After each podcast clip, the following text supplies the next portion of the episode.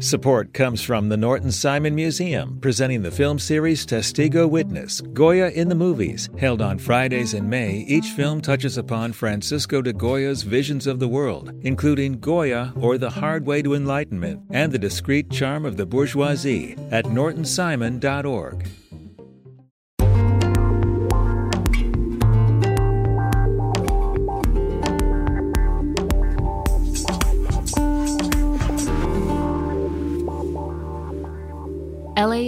Studios. All right, LA, there's an election going on. Time to get you ready. This is How to LA, where we drop a little knowledge about the city with every episode. I'm Brian De Los Santos. There are a lot of things on the ballot this fall, from high profile candidate races like the next mayor of Los Angeles to big issues like whether or not to amend the state constitution to protect abortion rights. All of these things could have an impact on your everyday life or the life of someone you love. But good news, my colleagues over at LAist have a guide to help you out. We call it the Voter Game Plan, and it's got all sorts of information about each race what elected officials are responsible for, what makes a good candidate, who's running, and a lot more. There's a whole bunch of background on all these confusing propositions, too. We got real people answering those questions, and they'll get back to you. So if you got one, just hit us up. And that's actually what we're going to touch upon today a voter's FAQ and get some real answers. My colleague Ariel Zirulnick is going to help us out with that. She's a senior editor for community engagement at LAist. Hey Ariel, what's up? Hello. I'm so excited to have you in studio today. Thank you. I've never done this before, so we'll see how it goes. So, elections are right around the corner. We basically just have a few days, and we really want to understand what questions people are asking. I know you're leading a big project, voter game plan for us here at LAist. And I hear that you're getting a lot of questions about the judicial races like Superior Court Judge and the California Courts of Appeal. Why do you think there's so many questions about this topic? I think it comes down to the fact that there's just not a lot of accessible information out there to help voters make a decision. There's not a lot of campaign advertising because the candidates are very wary of politicizing these seats. And these are nonpartisan seats. So the voters don't even have some basic information like a candidate's party affiliation, which is something that a lot of voters use as a filter for making a decision when they get their ballot. I think it's also the fact that it's sort of a mystery what many of these judges do and what qualities they need to have in order to be good at that job. That's why our guides to the Superior Court and appellate justices also include an overview of what they actually do, not just who's running. So I know the voting process is a little bit can be complicated. You know, on How to LA, we love pro tips. Do you have any extra guidance to help people through this voting process? So there are a few things that you have on hand to make decisions. For the judicial races, the LA County Bar Association releases ratings of each candidate my colleague Caitlin Hernandez, our LA Explained reporter, has done a great guide to those ratings that you can find on the voter game plan. You can also look at who's endorsed these candidates. While they don't have political affiliations or party affiliations, you often see that political parties and other sort of civic organizations will endorse individual candidates. And so you can look at what those organizations stand for and what it might say about the candidate. Um, and you can also look at their past experiences. Maybe they've been a judge before, they have trial experience. You might look at whether they have history as a prosecutor or a defense attorney. So, tomorrow we're going to go even deeper on the judge races. But one more question for you on this. I understand that one of the most often asked questions is how does one choose yes or no on the judges who are not running against anyone? Yeah, so these appellate justice races, um, they're unusual in that they're what you call retention races. So instead of voting between two candidates, the governor appoints these justices and then we decide whether we're okay with that choice. Big picture, the factors that you want to consider aren't all that different. You can look at some of the cases that they've heard in the past and how they ruled to get a sense of how they approach the work.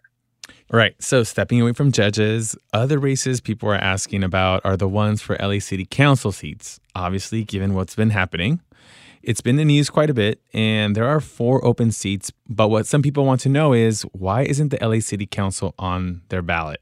Yeah, it's funny to get this question, right? Because it seems like it should be so obvious, but it's actually not nearly as obvious as it should be. There are two reasons that someone might not see city council on their ballot. The first might be that they don't actually live in the city of LA. Mm-hmm. In many cases, someone who lives in unincorporated LA County is still going to have a mailing address that says Los Angeles. And when you have a hot race like the LA mayor race or big news like we've had with the city council, all of LA County is going to be hearing about it, even if they don't live in the city of LA limits. So you look at their ballots and they look for it and they're confused about why it's not there. We got a ton of questions in June asking why the LA mayor race wasn't on their ballot, for example. And it, it comes down to the same reason. But there's another reason that they might not have the city council on their ballot, and that's that not all 15 seats go up for a vote at once. They have staggered terms. Only districts 5, 11, 13, and 15 are going to be on your ballot this time. All right. So, one last question, and this is about mechanics. Uh, you had a mom write in and tell you about her college age kids that registered to vote in the states where, where they attended school. But they also received mail in ballots at their parents' address because that's where they had been registered to vote before. Does that matter? Can people be registered in two states? The short answer is yes. It's okay to be registered in two states. You just can't vote in two states if you don't call up the Board of Elections office in your former county and ask them to remove you from the voter rolls, you might continue to stay registered in that county. However, you are supposed to vote in your state of residence. So if you've moved, don't try to vote in that place that you used to live. You need to vote in the place that you live now. College students are an exception to this. They kind of are in this in between place. Mm-hmm. In many cases, including here in California, it's okay for college students to vote either at their traditional home address, probably the place where their parents live, where they may be registered to vote when they turned 18, or to go and register at their school address. The most important thing is that they vote and they only vote once. Bonus question just for me because I'm curious. Some people may not be super thrilled to vote, whether it's the process or they just feel like they're not being heard. Why do you feel like people in LA should vote this fall? I mean, everybody knows why they should be voting in midterm elections, congressional races, but these local races that are on your ballot really matter too, and they affect your day to day lives you hear how different people's experiences are with neighborhood safety based on who their city council member is. The city controller monitors spending when a new tax happens and how that money is spent and whether it's being spent the way that voters expected it to be spent. Who is in these positions really matters. It's not just this sort of toss up. Ariel, thank you so much for coming in. Absolutely. Let me know if there is anything else you need from me. Okay, y'all. That was just a little taste of what the voter game plan is.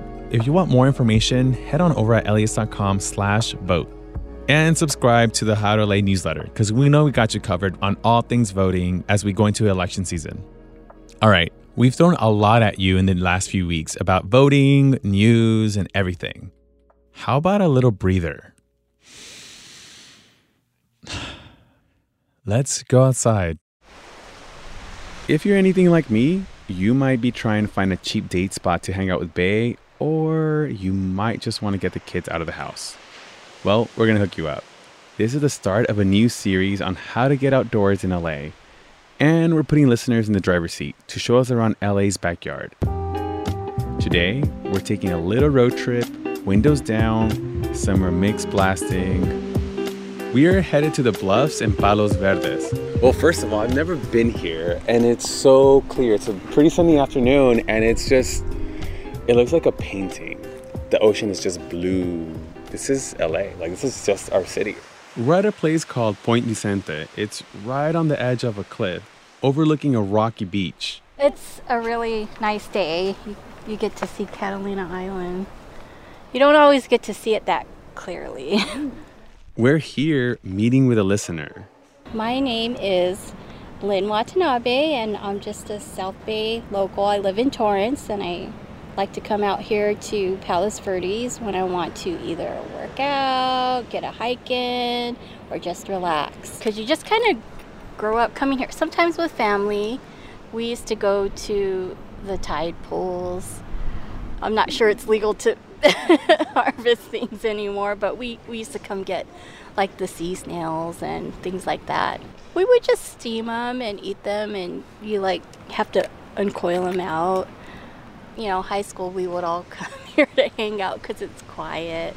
It's really beautiful at sunset. That's my favorite time to be out here. She has her whole routine down. First, she parks her car at Vanderlip Park off of Palos Verdes Drive.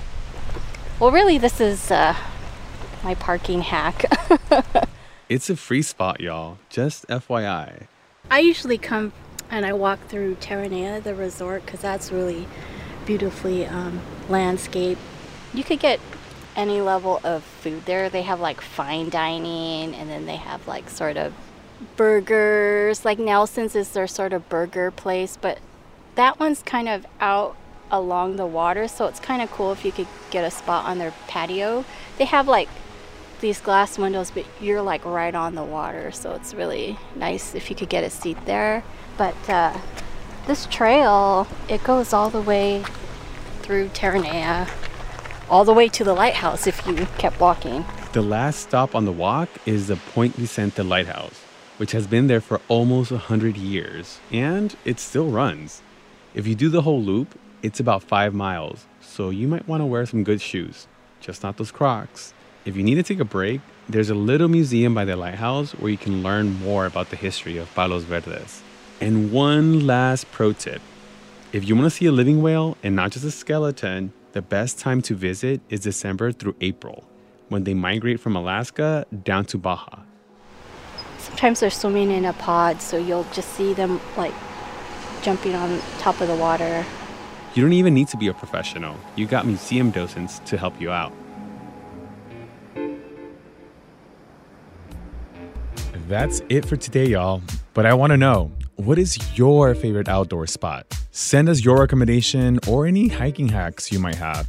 Hit us up on Instagram at Pigs. Support for this podcast is made possible by Gordon and Donna Crawford, who believe that quality journalism makes Los Angeles a better place to live. This program is made possible in part by the Corporation for Public Broadcasting, a private corporation funded by the American people. All right, see y'all tomorrow.